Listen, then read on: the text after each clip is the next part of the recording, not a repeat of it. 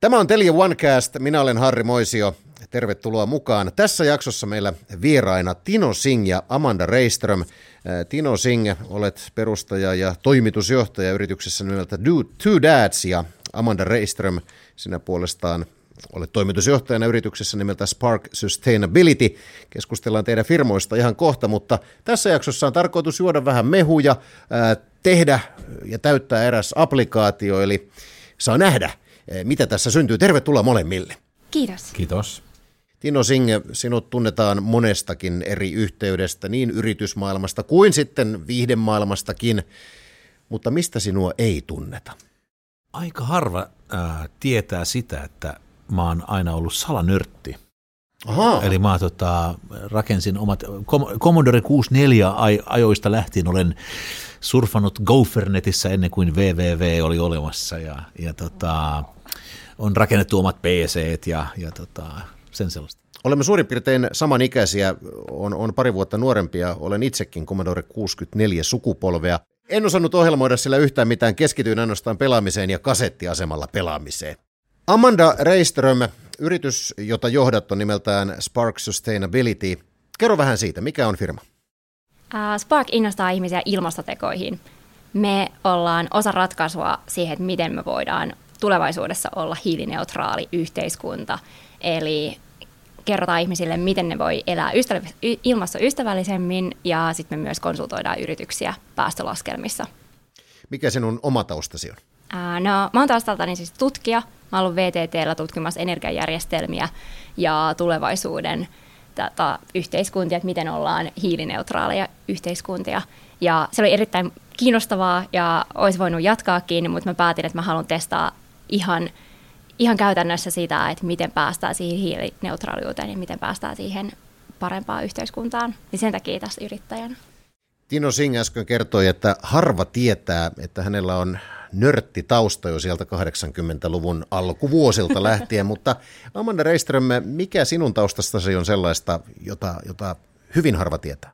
Minusta ylipäätään sellainen, mikä, mikä harva tietää, on se, että mä oon intohimoinen ruokaharrastaja ja mä aina jos mä en ole töissä tai tekemässä jotain, mitä mun pitäisi tehdä, niin sit mä oon keittiössä tekemässä ruokaa kaikille ystäville ja perheelle ja se on mun intohimo. Tässä jaksossa tosiaan meillä aiheena yrittäjyys. Meillä on Two Dads, mehuja, temppumehuja. Niitä, niitä tässä juodaan samalla, kun haastattelua tehdään. Tino Singe, mistä idea mehuihin? Yhtiökumppanin kanssa, Sami Kuusiston kanssa, niin tehtiin päivittäistavarakauppojen brändeille markkinointia monta vuotta. Meillä oli oma mainostoimisto. Ja tehtiin erilaisille kola- ja, ja tota,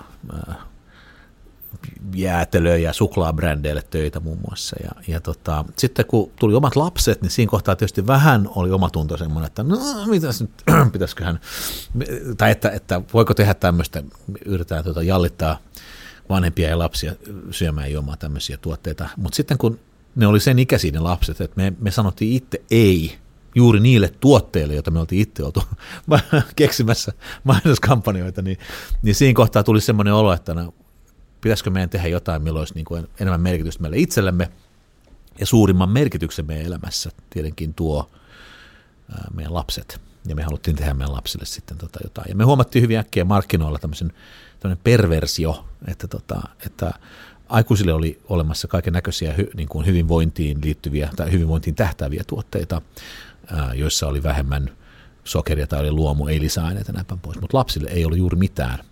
Ja tota, lapsille suunnatuissa tuotteissa oli lähtökohtaisesti en, niin kuin kaksi-kolme kertaa enemmän suolaa, rasvaa, sokeria ja näin pois. Ja, ja tästä tuli tämmöinen ajatus. Me huomattiin hyvin äkkiä myöskin se, että, että lasten lihavuusepidemia on lähtenyt lapasesta maailmalla. Euroopassa noin yksi kolmesta lapsesta on ylipainoinen tai lihava. Suomessa meillä ei ole mitään syytä olla mitenkään oma hyväisiä tämän asian suhteen, sillä meillä 29 prosenttia kouluikäisistä pojista ja 22 prosenttia tytöistä on ylipainoisia tai lihavia.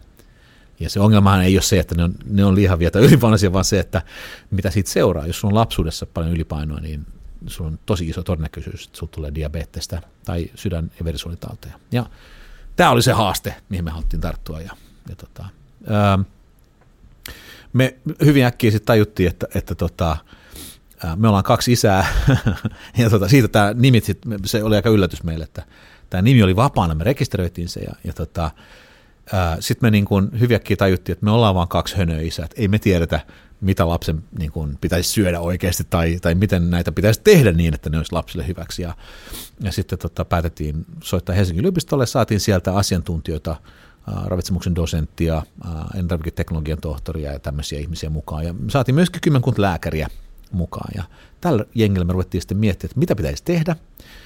Ja tota, yksi sellainen tilasto, mikä sieltä löytyi, oli se, että lasten ravitsemuksessa suurin yksittäinen tuotekategorian tuote, mistä ne saa liikaa sokeria, on mehut.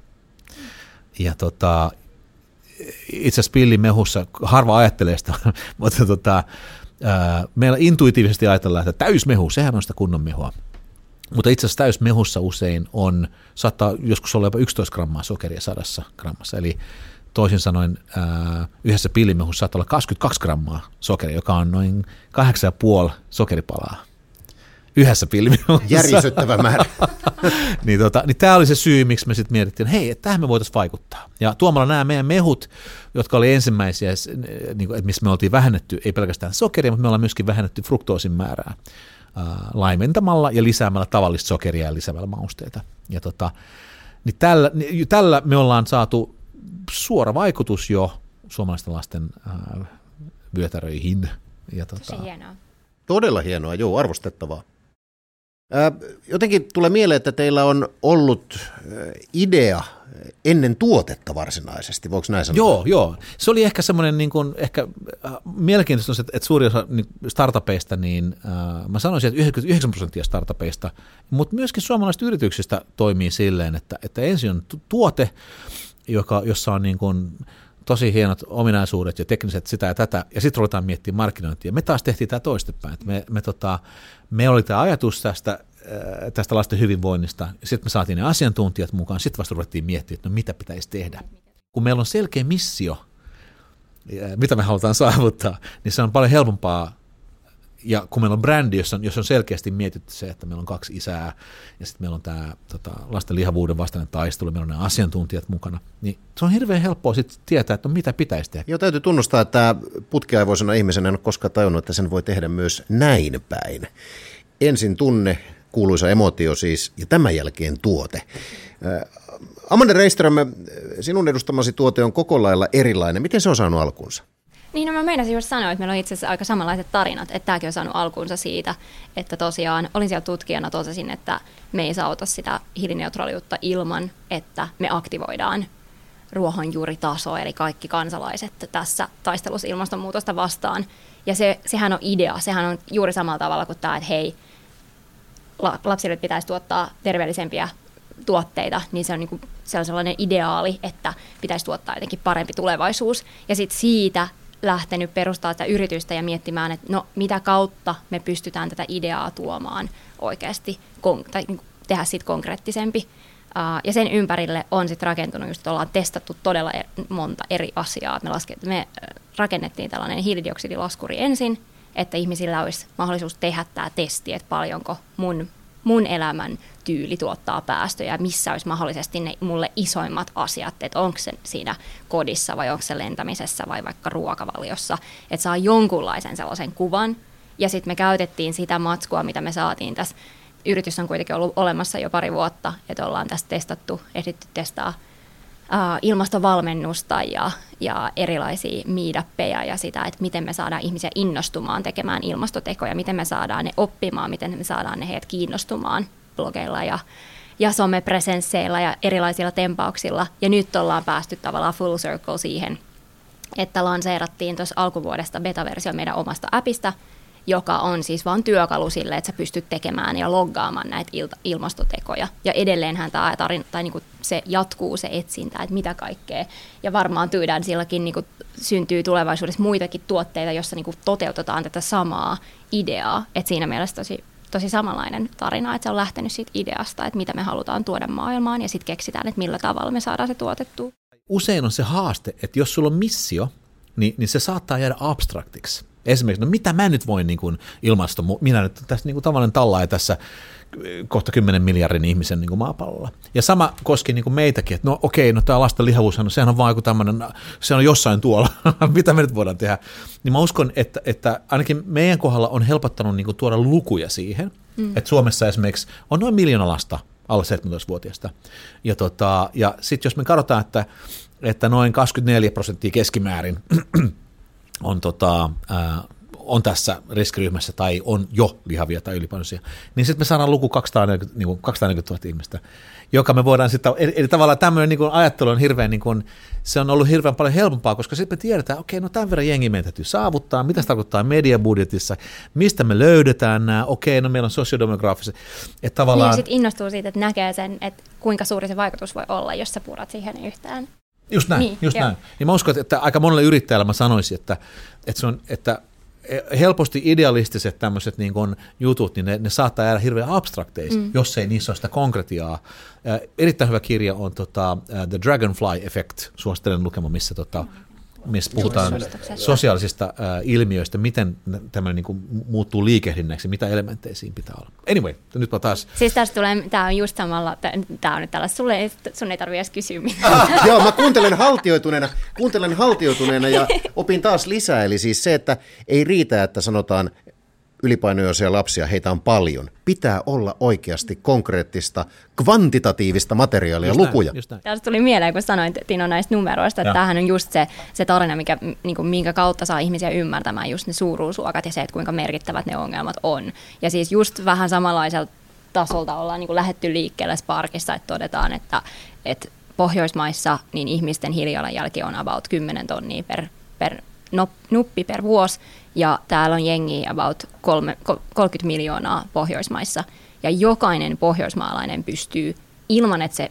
että, että huomataan sitä arjessa, niin pystyy vähentämään se tonni vuodessa siitä, siitä omasta hiilijalanjäljestä, jolloin siitä tulee 30 megatonnia, mikä on siis enemmän kuin puolet Suomen vuotuisista päästöistä, ilman mitään infrastruktuuriinvestointeja, ilman yhtään poliittista päätöstä. Siis tämä on tälleen, tästä näin, että me kaikki vaan päätetään, että hei, mä teen yhden asian eri tavalla tänä vuonna, tai vaikka tässä kuussa, että mä en ota sitä lentoa, ja boom, sä oot säästänyt tonnin, ja boom, sä oot vetänyt oma kortesta kekoon siihen, että säästettiin 30 megatonnia, mikä on todella merkittävä määrä päästöjä. Ennen tätä haastattelua olen ladannut itselleni puhelimeen, niin on muuten tehnyt äh, Tino no, Singh myös, kyllä, kyllä. Äh, The Donuts-appin, eli Sparkin äh, tuote. Kerro Amanda vähän tästä applikaatiosta.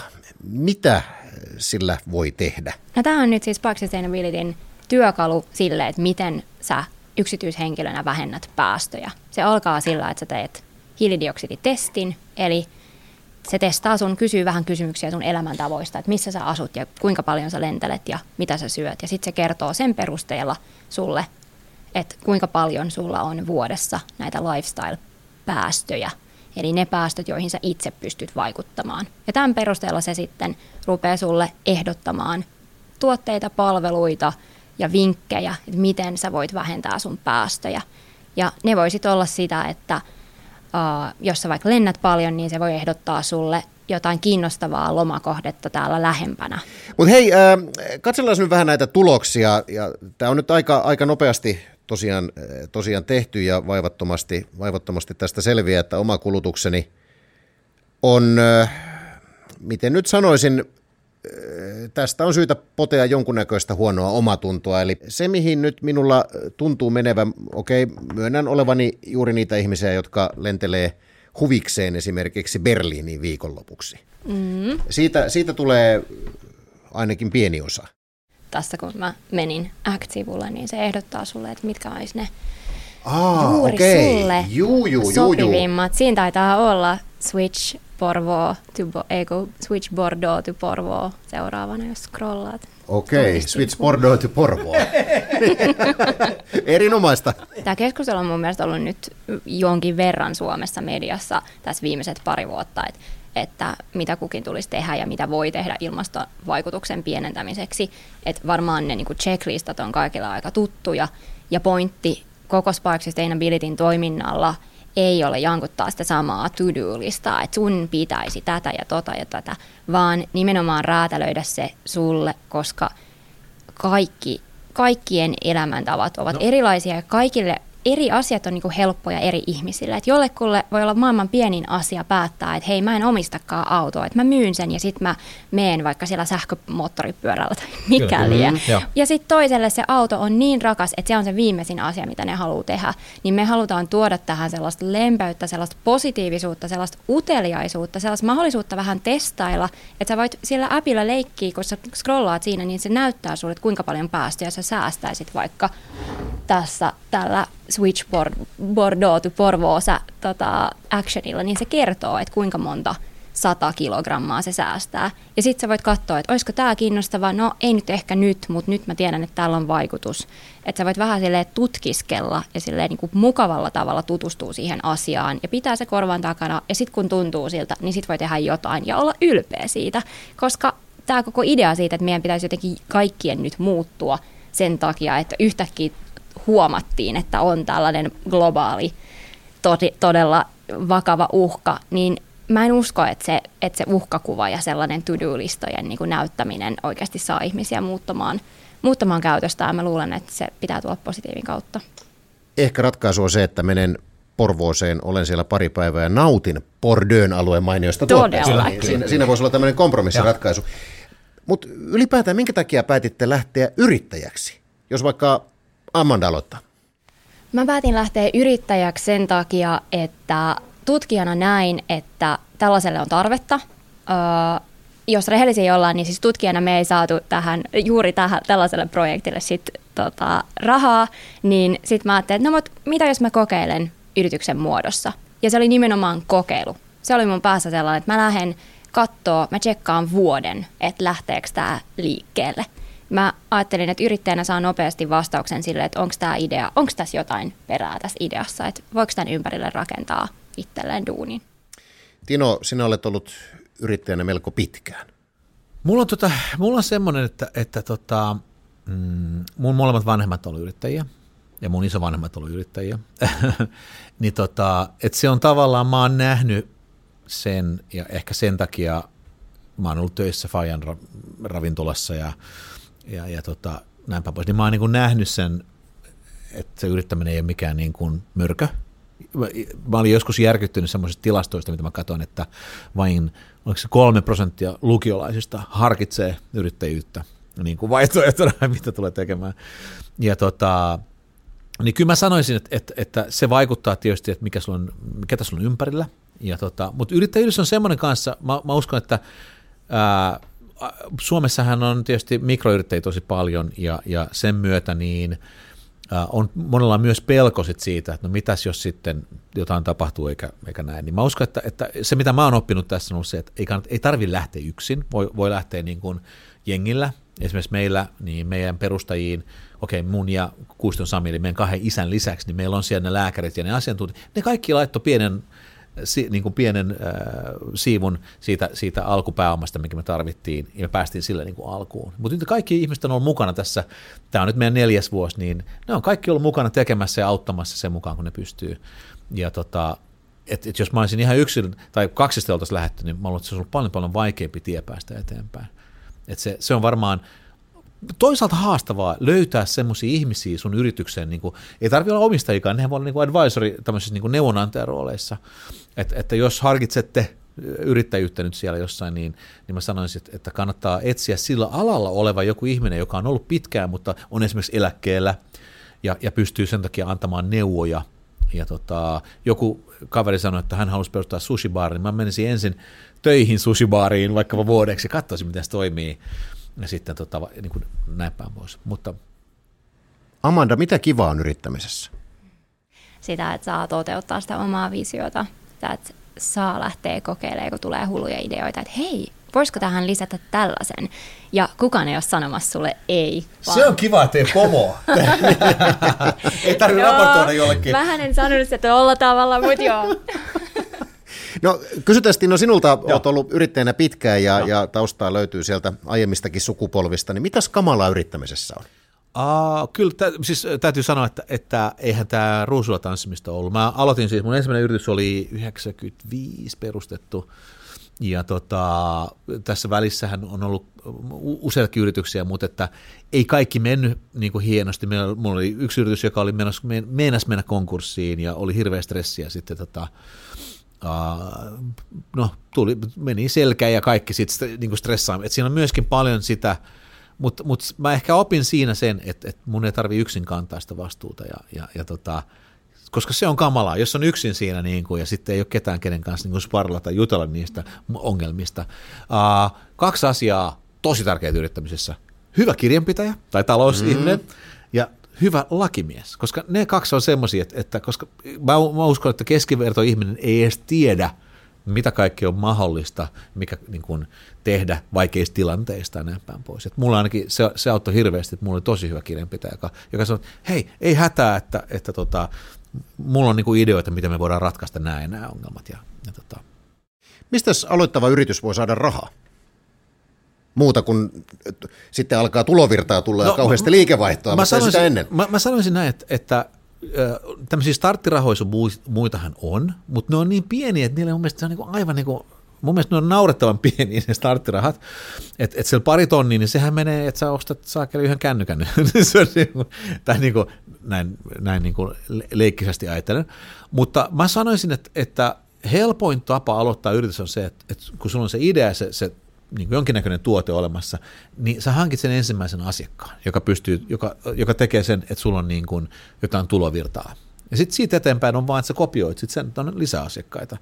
Mutta että, että ilman sitä, että on asiakasta, niin mä en kyllä aloittaisi välttämättä niin kuin yritystä. Mutta mä ymmärrän, jos, jos sulla on joku eh, hieno teknologian innovaatio, millä sä eh, tota, eh, saat nyt autojen päästöt puolittumaan, niin sitten voi olla, okei, okay, sä saat tekesistä jostain muusta, voit saada sijoittajilta rahaa, mutta se on niin epätodennäköinen niin kuin nyhjä tyhjästä juttu on, on tosi paljon vaikeampaa mun mielestä. Mä oon nyt ollut tuolla Maria Startup Hubissa, istunut siellä, katsonut niitä, siellä on paljon yrityksiä, jotka on nimenomaan startuppeja, ja tota, ketkä käy slasheissa ja näissä kaikissa tapahtumissa. Ja se on hirveä kuhina, mutta, mutta niin kuin, kyllä ne joutuu tehdä aika paljon raakaa duuni, en, ja, ja se pitää osoittaa, että sulla on jotain liikevaihtoa tai että sulla on joku ainutlaatuinen idea, joka on patentoitu tai jotain tämmöistä ennen kuin sä saat pitää niin kuin ulkopuolista rahoitusta. Ja onneksi, koska muuten meidän kaikki verorahat menisivät siihen. Kaikki perustaa yrityksiin. Mun mielestä se, mitä Tino sanoi, että, että alkuun voi ottaa siihen sellaista porukkaa, jolla on varaa niin kuin chip in pienellä summalla alussa, oli, oli hyvä vinkki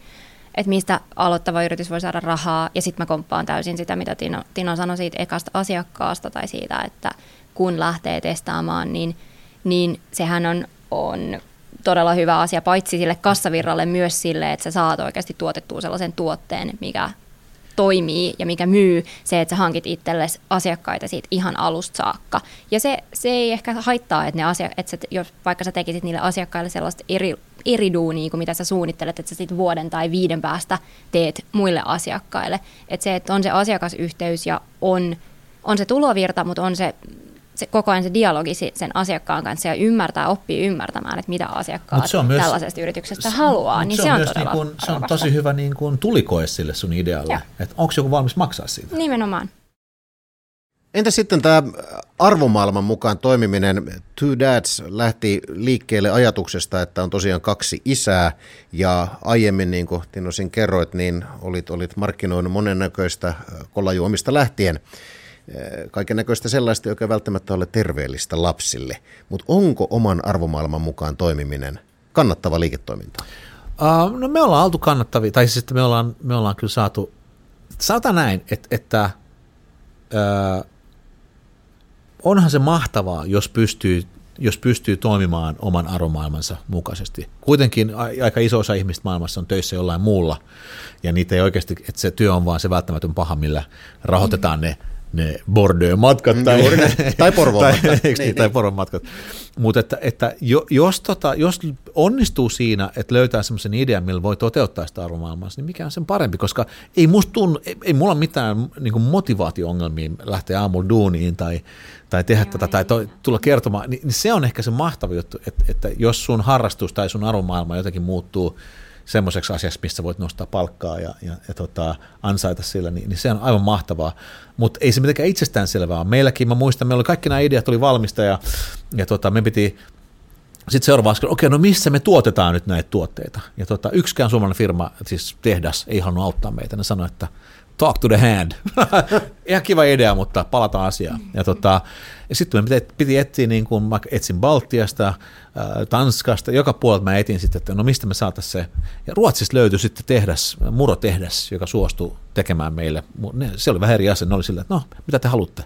Ja tota, okei, no tämäkään ei riittänyt vielä. Sitten kato, kysymys oli, no okei, no nyt meillä on ne murot, meillä on niin kuin, ne, no miten me saadaan tämä sinne kaupan hyllyyn?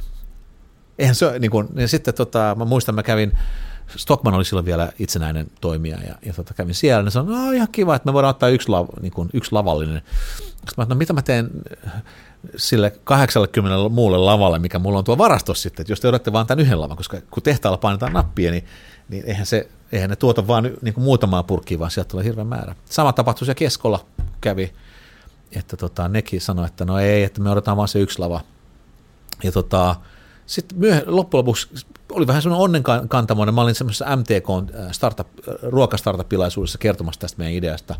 Niin siellä sattui olemaan Ilkka Alarotu, S-ryhmän kaupanjohtaja, joka sanoi, että Tino, me halutaan teidät hyllyyn. Mä sanoin, no, ei me voida tulla, kun meillä ei ole rahaa tehdä tätä ekaa tuotantoerää, eikä meillä ole rahaa tehdä markkinointia. Että keskimäärässä S-Marketissa on joku 50 000 tuotetta, että mehän kuollaan sinne, kuihdutaan sinne hyllyjen väliin. Ja, ja tota, mutta sitten sit, tota, mä luulen, että Ilkka tajusi sen tämän meidän ajatuksen tästä, että me, me tota, oikeasti halutaan edistää lasten hyvinvointia, ja ne sitten S-ryhmässä otti sen omaksi markkinointikärjeksi. Niin, tavallaan se arvo voi olla myös se syy, että miksi. Joo, mm. joo ja sitten, sitten sanoit, että no me autetaan teitä, ja ne tilas meidän ensimmäisen kokonaan, ne, ne osti meiltä 20 000 kiloa muroja. Mulla on, mulla on kirjavinkki just liittyen tähän, että voiko, niin, vaikka arvojensa mukaan toimiminen olla kannattavaa, niin sillä define kannattavaa, koska uh, jo... jo no se, että jää viivan alla rahaa, se on kannattavaa. niin, tai pitäisikö tämä enemmänkin kääntää näin päin, että ilman arvomaailmaa ei yksinkertaisesti voi olla kannattava liiketoiminta? No, Mä en olisi ehkä noin. No mä heitin vähän tämmöisen raflaavamman Katsotaan tätä no, meidän no, no, nykyistä mä, mä, talousjärjestelmää, niin ei todellakaan. Uh, mutta mä sanoisin, että, että jotenkin me ollaan ehkä, siis voi ehdottomasti voi olla kannattavaa liiketoimintaa, jos to, toimii arvojensa mukaan. Ja se, mitä Tino sanoi, eli just toi, että sulla on syy, sä et ikinä, sulla ei ikinä lopu se motivaatio, sulla ei ikinä ole sellainen no. olo, että miksi mä teen tätä, niin se on ehkä se asia, mikä on tässä niin arvokasta. Ja se on arvokasta paitsi niille yrittäjille, kaikille niille, jotka on siinä yrityksessä töissä, ja kaikille niille, jotka saa tehdä muut yritys, siis kumppanit, ne, jotka tekee yrityksen kanssa sitten yhteistyötä. Asiakkaille se on arvokasta, että sellaista me tosi usein tarvitaan siihen, että mitä on nyt se, joka tuottaa eniten rahaa tässä ja nyt kun mun mielestä pitäisi ehkä katsoa sitä kokonaisarvoa, että se tuottaa sen ihan itsestään selvää, että sen on pakko tuottaa rahaa, että se voi olla yritys, koska muuten se ei pysy elossa ja kukaan ei voi olla siellä töissä ja se ei voi toimia. Eli sen on pakko olla kannattavaa, mutta me unohdetaan hyvin helposti tällaisessa yhteiskunnassa, missä on kaikki fast fashion ja fast sitä sun tätä ja kaikkea pitää vaan saada tässä ja nyt ja nopeammin ja nopeammin ja halvemmin ja halvemmin, niin me unohdetaan, että mitkä se, mikä se muu arvo on. Tämän takia mä suosittelen siis Rutger Bregmanin uh, kirjaa, Utopia for Realist, jossa haastetaan, haastetaan vähän tätä bullshit jobs tota, juttua, missä sä olit jo. Tino, Ottakaa vähän lopputili ja, ja ruvetkaa yrittäjiksi. Ei, mutta kuitenkin, uh, että todella, todella hämmentävän iso prosentti maailman väestössä on töissä sellaisissa paikoissa, missä ne, mistä ne itse siis sanoo, että this is a bullshit job, että mä, en, niin kuin, että mä vaan teen tätä, että mä saisin rahaa. Niin kuinka ei kannattavaa se on? Tähän loppuu vielä muutama vinkki aloitteleville yrittäjille. Tino Singh mainitsitkin jo lakimiehen ja hyvän kirjanpitäjän. Onko vielä jotain? Aa, ne neuvojat. Koska harvoin tietää itse niin, kuin niin paljon jostain alasta, että pystyisi niin kuin ihan suvereenisti ottamaan haltuun sen. Ja sitten varmaan viimeinen on se, että rohkeus niin kuin voi mennä ja jos ei nyt, siis mä ymmärrän sitten, että, että jos se tuote vaatii just tämmöisen niin kuin satojen tuhansien eurojen satsauksen, niin sitten ehkä kannattaa miettiä. Mutta jos sen pystyy tehdä muutamalla tonnilla sen, sen tota, puhutaan tämmöinen minimum viable product, eli, eli tota, pystyy to- todistamaan sen, että, että tämä sun tuote tai liikeidea toimii ilman, että tarvii tehdä hirveät satsauksia, niin, niin sitten kannattaa vaan ottaa rohkeasti se askel. Se isoin ongelma on se, että ihmiset ei uskalla, ne jää siihen surkeeseen työhönsä ja, ja tota, on onnettomia jää. Ja tota, et sen sijaan niin kannattaisi miettiä, että mikä on pahinta, mitä Kaikki voi tapahtua. Kaikki palkkatyöt ei ole surkeita. Ei, mutta että, mä, mä, mä, tar- mä, mä, sanon vaan, että ihmiset voi olla onnettomia siinä. Ja sitten ne uskalla, että ne valittaa ja valittaa ja, ja on onnettomia, mutta ne ei uskalla ottaa sitä askelta. Niin, niin mun mielestä kannattaa ottaa se askel ja, ja katsoa, mihin se, koska aina voi palata sitten takaisin tekemään semmoista palkkatyötä. Mm, ja, että näin. rohkeutta, ystävät. Me ymmärrämme provokatiivisen lähestymiskulman. Amanda, mitkä ovat sinun vinkit aloittelevalle yrittäjälle? Mm, no mun eka vinkki on se, että kannattaa – etsii itselleen yhtiökumppani, että sä et lähde siihen yksin. Ja tässä kannattaa valita joku, joka ei ole se lapsuuden ystävä, kenet sä oot tuntenut aina ja kenen kanssa tykkää tehdä just samoja juttuja aina. Ja tähän on monet syyt, mutta siis ensinnäkin niin siinä helposti kuitenkin tulee yrittäjyydessä vastaan sellaisia vaikeita paikkoja, jolloin pitää tehdä vaikeita päätöksiä, jolloin se on vaan helpompaa, että sä et joudu, joudu jotenkin tappelemaan sun parhaan ystävän kanssa. Ja sitä paitsi, niin jos sä lähdet sun parhaan ystävän kanssa perustaa yritystä, niin teillä on luultavasti aika samannäköiset uh, mielipiteet kaikista asioista, jolloin sä et saa siihen sitä toista näkökulmaa, mitä sä saat, jos sun yhtiökumppani on joku, joka on hieman kauemmas, että se ei ole ihan se paras kaveri, niin mä suosittelen, että että etsii itselleen sellaisen yhtiökumppanin, joka jakaa sitä sun visiota, että mitä sä haluat, jak- mitä sä haluat rakentaa, mutta jolla on vähän eri, eri näkökulma Eli elämään eri, kuin sulla. Erilaiset mielipiteet täydentävät toisiaan. Juuri näin. Ja mä sanoin, että mulla on kaksi vinkkiä. Tämä oli vasta eka. Ja toka on se, että kannattaa omaksua tällainen asenne, että me tässä testataan asioita koska yrittämisessä ei ikinä mene niin kuin sä ajattelit, että, että menee. Mutta sulla on joku idea ja sitten sulla on teesi siitä, että miten se rupeaa toimimaan. Mutta kannattaa lähteä avoimin mielin sille, että hei, testataan, miten tämä toimii ja yritetään myydä tämä. Ja sitten kun tulee sieltä ekalta asiakkaalta ei, niin sitten sä mietit, että miten, mitä muuta me voidaan testaa sen sijaan, että sä lannistut ja ajattelet, että hei, tämä koko idea oli ihan huono. Vaan sille pienillä testeillä lähtee liikkeelle. Tämä oli Telia OneCast. Tino Singh, Amanda Reiström. Paljon kiitoksia vierailusta ja mielenkiintoisesta keskustelusta. Kiitos. Kiitos. Seuraavassa jaksossa keskustelemme asiakasystävällisestä verkkokaupasta ja vieraana on Reiman verkkokauppajohtaja Sanna Kittelä. Onko sinulla hyvä bisnesidea? Telia Lab innovaatioyksikkö voi auttaa sinua tuotteistamaan ideasi ja lanseeraamaan sen markkinoille. Lue lisää osoitteessa telia.fi kautta lab.